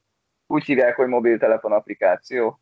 Ott egyszerűen új lenyomattal vagy arcfelismerővel meg lehet oldani ezeket a problémákat, nem kellenek a kódok, és egyszerűen nyomhatod az egészet tök lazán, meg tök, tök egyszerűen. Úgyhogy az, hogy te még a számítógépen leülsz egy ilyen asztaligép elé, és ott pötyöksz, elég régi módi, nem csoda, hogy megszivat az élet. Nincs igazad, de hát én ezekkel tisztában vagyok, és így is, így is kicsel ez a bankom, és végül csak kizárt. Tehát, hogy nagyon jól el vagyok a mobil applikáció, vagy darabig, aztán egyszer csak mégiscsak szembe jön az, hogy akkor most már írjam be valami kódot, amit fél éve megváltoztattam. Jó, szevasztok. Hát én nem hiszem, nekem úgy lenyomattal működik simán minden. Banktól függ. Az MNB intézet blogján az Ekonománián jelent meg nemrégiben egy cikk, aminek az a címe, hogy a koronavírus elleni vakcina öli meg a bitcoint. És tehát, hogy így ezzel kapcsolatban nekem olyan érdekes érzéseim szoktak lenni, hogy, hogy, tehát, hogy mindig jönnek ezek a cikkek, hogy majd mi öli meg a bitcoin, meg mikor hal meg a bitcoin. Igazából vannak ilyen mémek, hogy akkor a bitcoin élt 2009-től 2010-ig, de akkor 2010 áthúzva és 2011-ig, és akkor az áthúzva 2012-ig, hogy mindig jönnek ezek a cikkek, hogy, hogy na, majd mi öli meg a bitcoin, na, majd mitől hal meg a bitcoin, és egyébként ez a szerző is már, aki ezt a cikket írta, írt jó pár ilyen cikket, Szóval én ezt igazából nem értem, hogy ez hogy lehet még mindig komolyan venni, hogy a, a bitcoin egy tulipánmánia, de hát a tulipánmánia az nem olyan, hogy, hogy egyszer felmegy, aztán lemegy, és aztán megint felmegy, hát, hát az nem tulipánmánia, hát a tulipánmánia az olyan, hogy valami hülyeséget megvesznek, kiderül, hogy ez egy hülyeség, és akkor lemegy. Hát akkor ez nem tulipánmánia. Nem tudom, hogy, hogy ezekkel a cikkekkel kapcsolatban egyébként ezeknek van egy gyűjtése, hogy kik és hogyan jósolták meg azt, hogy ez így hogyan fog meghalni, meg hogyan lesz ennek vége. Hát nyilván ez hatalmas, az a mennyiségű cikk, amelyik erről szól. Nem tudom, ti mit gondoltok erről? Hát figyelj, ugyanaz a keserűség. Csak amire mondtad, hogy én, én az ukrán barátaimon keresztül élem ki őket gerincesen, hát mások meg cikket írnak arról, hogy mitől fog ez összeomlani, és egyébként a fangrészvényekkel kapcsolatban is ugye ugyanez megy folyton azért van olyan, hogy igazuk lesz, csak de, de nem, de ne, igazából neked van igazad, tehát én sem, én sem tudok mit mondani. Tehát azt nem mondtam, hogy ugye a gondolatmenet az az, és egyébként a gondolatmenet az logikus, hogy a koronavírus megjelenésekor a jegybankok hatalmas mennyiségű pénznyomtatásba kezdtek, és levitte már megint mindenki a kamatot nullába, meg negatívba, akinek nem ennyi volt, de hogyha megjön, akkor, és ezért egy csomó mindennek az ára, többek között a bitcoinnak az ára is fel, felrobbant, és majd, hogyha ennek vége lesz, a koronavírus ellen megvan a vakcina, a jegybankok visszavonják ezeket a laza intézkedéseket, akkor majd a bitcoin ára leesik. És ez a gondolatmenet egyébként teljesen reális, meg tartós, meg biztos a laza monetáris politikától felmegy az eszközöknek az ára, a kevésbé lazától meg lemegy, csak, csak maga a cím, meg a szerzőnek a nem tudom, az ilyen előélete, az némi, némi kétkedésnek ad hangot, hogy vakcina öli meg a bitcoin. Hát miért ölné meg? Hát majd leesik biztos kicsit az ár. Ne, ne a, tehát azért nem, tehát nem, nem a nem a szerzőről van szó, mert valójában a pénzügyi világ 70%-áról van szó. Tehát most ezt kihegyeztük egy cikkre, de ahogy te is mondtad, végtelen ilyen számú cikket lehet összegyűjteni, és valószínűleg ez mondom szerintem. Ugye ez a egyre csökkenő, de még mindig drasztikus aránya a pénzügyi szektornak, aki így vélekedik a bitcoinról. Én itt nem látom egyébként a nagy sztorit, mert szerintem Dávid, te strukturálisan beszélsz a bitcoinról, ez a cikk egy kicsit ciklikusan közelíti meg, hát a cím az lehet, hogy túlzás, de egyébként meg én ezt én megbocsátó vagyok a címekkel, hát erős címeket kell adni, hogy az emberek rákattítsanak. Én is, amikor írok egy cikket, utána rendszeresen átküldöm a Zsoltnak, hogy létszi valami, valami ütős címet, találj már ki, létszi ebbe, te vagy a kreatív. Úgyhogy, úgyhogy egyébként meg, tehát szerintem igaza lehet tényleg, ahogy mondod a cikkírójának. Nekem inkább az az érdekes kérdés, szerintem beszélgessünk arról elkanyodva a bitcoinról, hogy lehet-e az, hogy tényleg visszacsökkentik a pénzmennyiséget, vagy most szigorítják a monetáris politikákat, és, és ez mit fog okozni? Szerintem inkább erről, erről érdemes beszélgetni, vagy most ennek tényleg van egy akkora keletje, hogy most maximum csak növelni lehet, és, és csak az újabb kuikat lehet bejelenteni, a jellegi kuik már megmaradnak örökké, mert, mert hogy van, lehet egy ilyen világállapot is. Most az örökké az nyilván túlzás volt, de két-három évig bármi lehet, hogyha a gazdaság nem áll elég gyorsan talpra. Bocs, akkor csak egy megjegyzés még visszakanyarodva a cikkre, hogy oké, okay, értem egyébként, amit mondasz, de hogy szerintem itt ebben az esetben arról van szó, amit az adás elején érintettünk, hogy valaki kiprojektálja az érzéseit valami másra. Tehát, hogy valójában, ahogy a Zsolt mondta, van benne egy keserűség, abból szempontból, hogy nem volt igaza mondjuk ezt megelőzően, és ezt valami szakmai érbe bújtatva úgy tesz, mintha egy szakmai beszélgetést folytatna, holott valójában arról a keserűségről van szó, amit ő érez.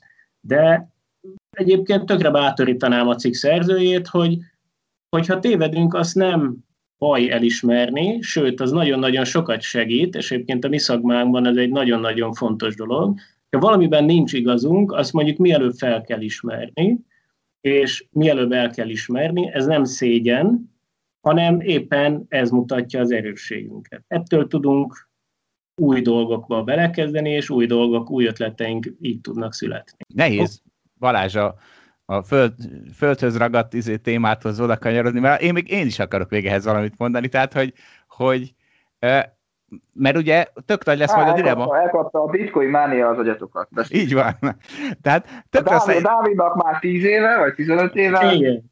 Meg, Zsolta meg felültél erre a vonatra is. Igen, igen. Mindjárt lemegyünk, mindjárt... Hát, nem lesz vége mindjárt leszállunk hozzád Balázs a földre, de, de még akkor én nekem is van egy-két gondolatom. Tehát, hogy egyrészt azért nehéz lesz ebbe igazságot adni bárkinek, mert ugye az simán lehet innen most már szépen lefelez a bitcoin, és, és akkor, akkor azt mondhatja a szerző is, hogy neki, neki volt igaza, de Dávidnak szerintem sokkal inkább igaza lesz, mert hiszen soha nem lesz olyan alacsonyan már a bitcoin ára, mint ahol már ezek az emberek már rég buborékot kiáltottak. Tehát, hogy erről az jut eszembe megint az az irrational exuberance beszéde ellen Greenspannek, aki megmondta, hogy a Nasdaq buborék kibukkanás előtt négy évvel, hogy itt egy óriási, óriási buborék fújódik, egy irracionális túlzás van a piacokon, és aztán a, a, a Nasdaq onnantól még nem is tudom, hétszerezett mondjuk, és oda már, már a kibuk, Rufi kibukkanása után se esett vissza, ahol Greenspan egyszer azt mondta, hogy irrational exuberance van. Na, foglalkozunk egy kicsit Balázs, Balázs témájával. Mi volt az, Balázs? Egy mondatban? Mikor lesz végre szigorítás? Mindig csak lazítás van. Igen, szerintem lesz, nagyon lesz. sokára, tehát hogy ez egy fontos téma, és ez nagyon-nagyon meghatározó abból a szempontból, hogy mik a befektetési döntéseink mostanában. Tehát ugye úgy néz ki, hogy a világ túlságosan eladósodott, nem viseli el a kamatemelést, akkor tudunk csak kamatot emelni, hogyha egyébként reál értelemben az adósság leértékelődik. Vagyis, ha infláció lesz. Na igen, tehát azt gondolom, hogy van egy ilyen nagyon racionális útja annak, hogy mit lehet kezdeni ezzel a sok adóssággal, amikor Dávid röviden leírt, nem szabad kamatot emelni, soha, túlzok, azt következő öt évre értem, de addig soha, amíg ez el nem telik, hogy lesz rendes infláció, és le nem értékelődik. Tehát az a névérték, amit majd 10-20-30 év múlva ki kellene fizetni, az, az legyen nagyon kevés, mert különben nem fenntartható az adósság. Hát másképp hogyan bevehetnénk kamatot?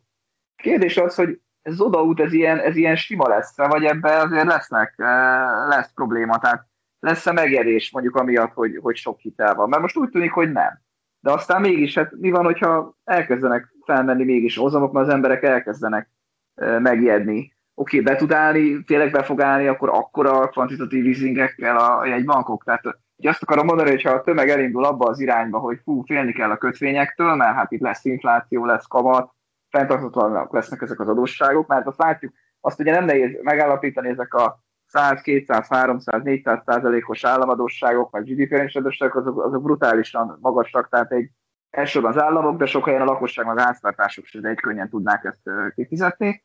Tehát hogy, tehát, hogy valaminek történnie kell, de hogyha tényleg az lesz, hogy el, el, elindul ez a félelem, és esetleg lesz valami olyan dolog, hogy elkezdik ezeket a hiteleszközöket eladni, akkor, akkor egy bank minden áron meg fogja ezt menteni, vagy egy bank most már annyira erős lett, hogy igazából azzal, hogy azt mondja, hogy úgyis megveszem ezeket a kötvényeket, ha baj van, hogy egyszerűen el se indulhat ilyen pánik. Tehát azért ez a következő két-három-négy-öt évben izgalmas lesz. Egyelőre nagyon stabilak tűnik a helyzet, a jegybankok olyan, hogy teljes kontrollban lennének, annyi pénzt raknak oda, amennyit akarnak, beígértek annyi pénzt, ami, ami ezt a bizalmat abszolút megtartja, úgyhogy, úgyhogy tényleg lehet, hogy ez lesz az útja, hogy egyszerre lesz infláció, nem fognak kamatot emelni, leértékelődnek ezek a hosszú távon lejáró hitelek reál és akkor, és akkor mehet tovább a világ majd valahogy. Én ezen, én ezen annyit gondolkozok, és valahogy soha nem, nem jutok a végére, hogy mi a franc lehet. Tök, tök kísérleti ez a terep. Ugye ez az MMT is valahol ezt hivatott megoldani, és azt, hogy mindenki azt hiszi, hogy az eme, hogy a modern, tehát hogy a jegybankok megvehetnek minden adósságot, és aztán eltörölhetik, kvázi, az egy járható út. Hát, óriási, óriási változások történtek akkor a világban, hogyha ez valóban egy járható út, és nem tudom, hogy megtörténtek ezek a változások. Nem tudom. Szerintem történnek. Én valahogy azt gondolom, hogy most itt teoretikusan értjük, hogy mit jelent az infláció, meg a tankönyvekből el tudjuk olvasni. Hogy hát az, az csomó ilyen információs asszimetriához vezet, csomó, csomó dologban majd másképp emelkednek a, az árak, nem lesz könnyű a bértárgyalásoknál, de valahogy lehet, hogy lesznek olyan gyakorlati következményei, ha tényleg lesz infláció, amiket most egyszerűen nem látunk, vagy amiről nem beszélünk. Én azt gondolom, hogy ilyenek még elő fognak jönni, és hogyha az véletlenül egyébként rosszabb lesz a, a vártnál, akkor lehet, hogy az út, amit most leírtunk, ez akkor majd hirtelen tök rossznak fog mutatkozni, és akkor abból lehet valami nagy válság. Szóval hogy szerintem érdemes onnan kiindulni, hogy ugye régebben úgy nézett ki a monetáris politika, amit legfőképpen kamatokkal irányítanak. Csak hogy a monetáris politikának van egy, moz, van egy, egy tartománya, ahol az működni tud, és hogyha túl nagyok lesznek az a hitelek, az adósság, akkor kimegyünk ebből a tartományból. Miután kimentünk ebből a tartományból, azután nem lehet kamattal irányítani a, a monetáris politikát. Azt látjuk, mindenhol nullák a kamatok, ahol megpróbálták megemelni, ott vissza kellett csökkenteni, már a koronavírustól függetlenül is el kellett kezdeni visszacsökkenteni, lásd Na most, ha kimentünk ebből a tartományból, akkor kell találni valami mást, amivel egyébként a monetáris politikát tudjuk valamennyire irányítani. És az MMT az tulajdonképpen valami fajta ilyesmire is irányul, vagy részben ilyesmire irányul. Nekem volt sok évvel ezelőtt egy javaslatom, az úgy szólt, hogy, hogy monetáris alapjövedelmet kell bevezetni, és az MMT egyébként már majdnem ez, szóval lassan a világ utalér engem, ahol kb. azt mondjuk, hogy adjunk minden embernek frissen kinyomtatott lóvét.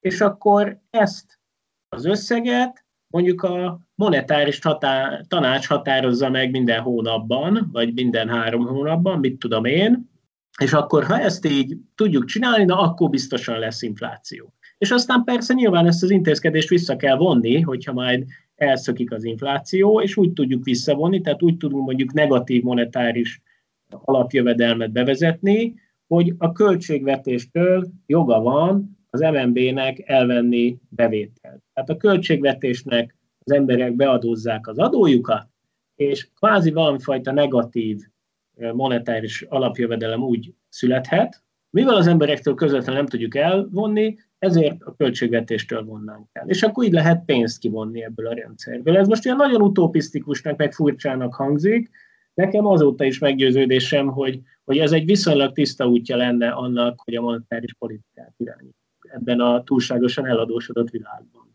Hogy a technológia ebbe az irányba megy, mert az, hogy, az, hogy blokkláncon kezdik el ezt csinálni, és onnantól kezdve programozhatják mondjuk ezeket a monetáris alapjövedelmeket arra, hogy csak ha, ha nem tudom, ha, ha hazai terméket vásárolsz belőle, akkor 100% az értéke, ha, ha iPhone-t, akkor csak 50% az értéke, ha élelemnél meg 120%, tehát hogy tehát a technológia abba az irány, is abba az irányba megy, hogy, hogy ez egyre inkább megvalósíthatóbb ez a program, azt hiszem. Azért azt, azt szerintem tisztába kell tennünk, hogy itt azért elsősorban nem Magyarországról beszélünk, most ha csak a GDP arányos adósságokat nézzük a különböző szektorokban, hogy nem tudom, Magyarországon most azt mondjuk, hogy hú, de elszállt, hát 80 a az államadóság, néhány 10% lehet a lakosság, meg a, meg a vállalati szektor arányában, GDP arányosan a, az adósság, ezek, ezek egyáltalán nem nagy számok, hogyha mondjuk Kínához vagy Japánhoz hasonlítjuk ezt.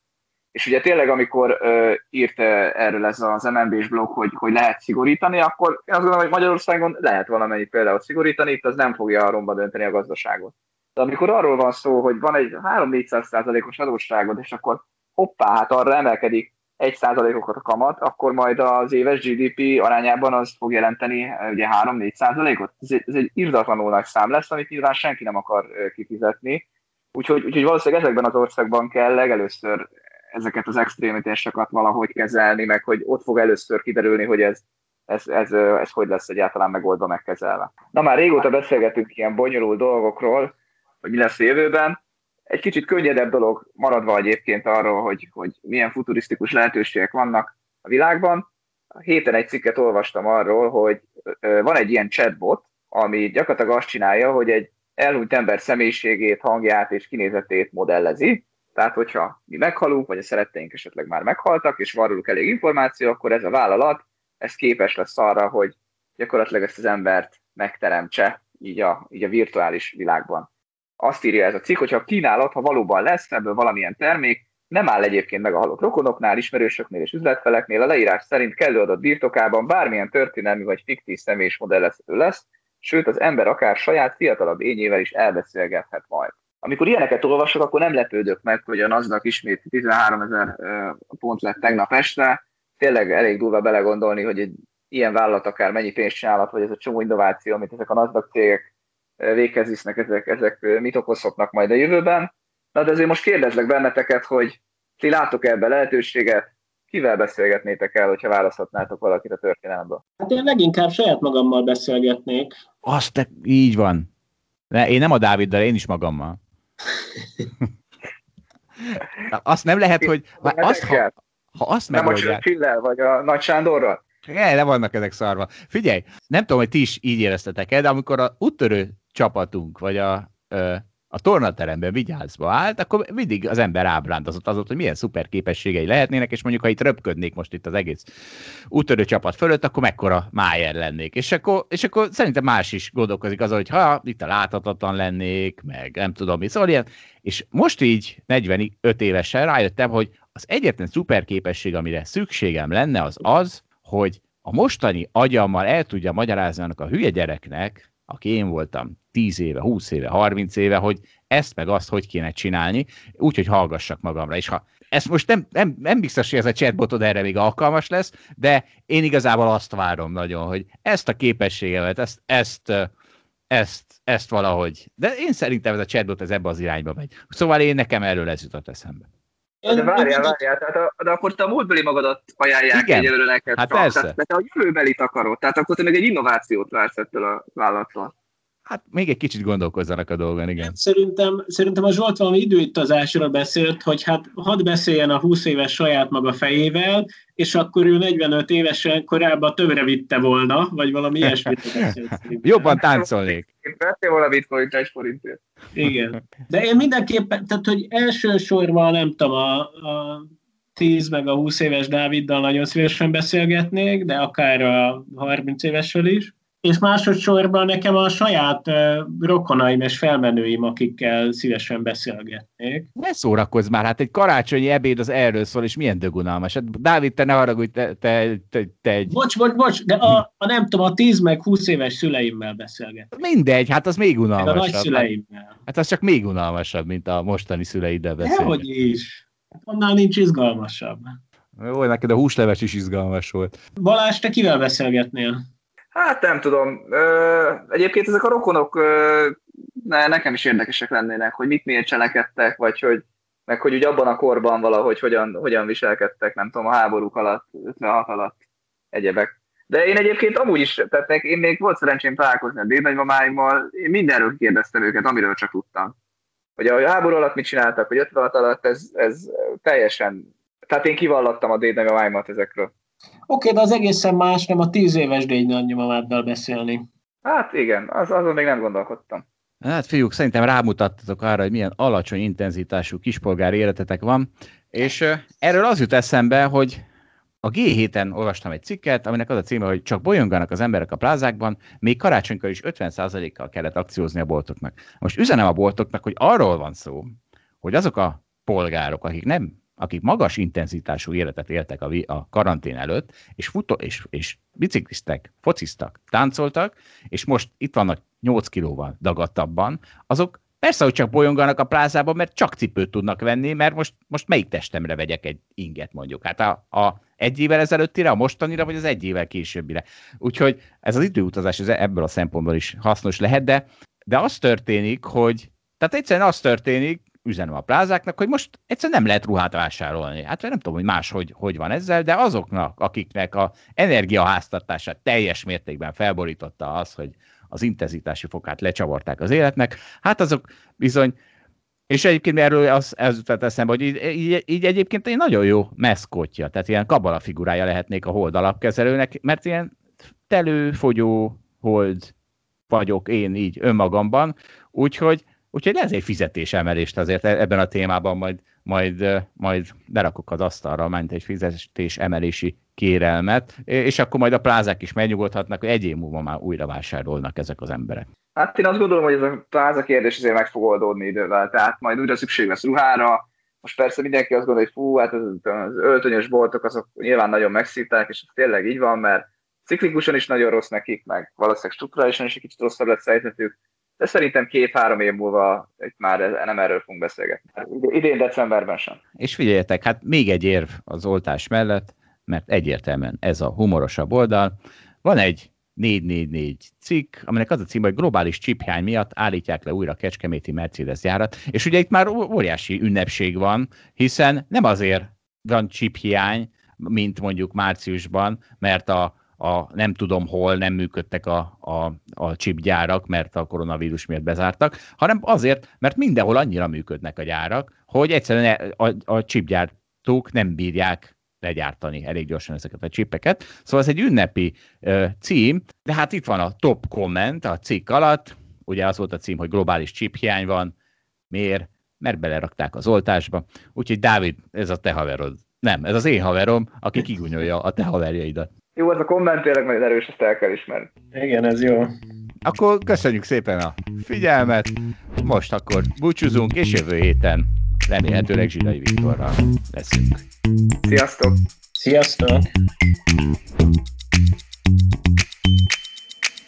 Thank you.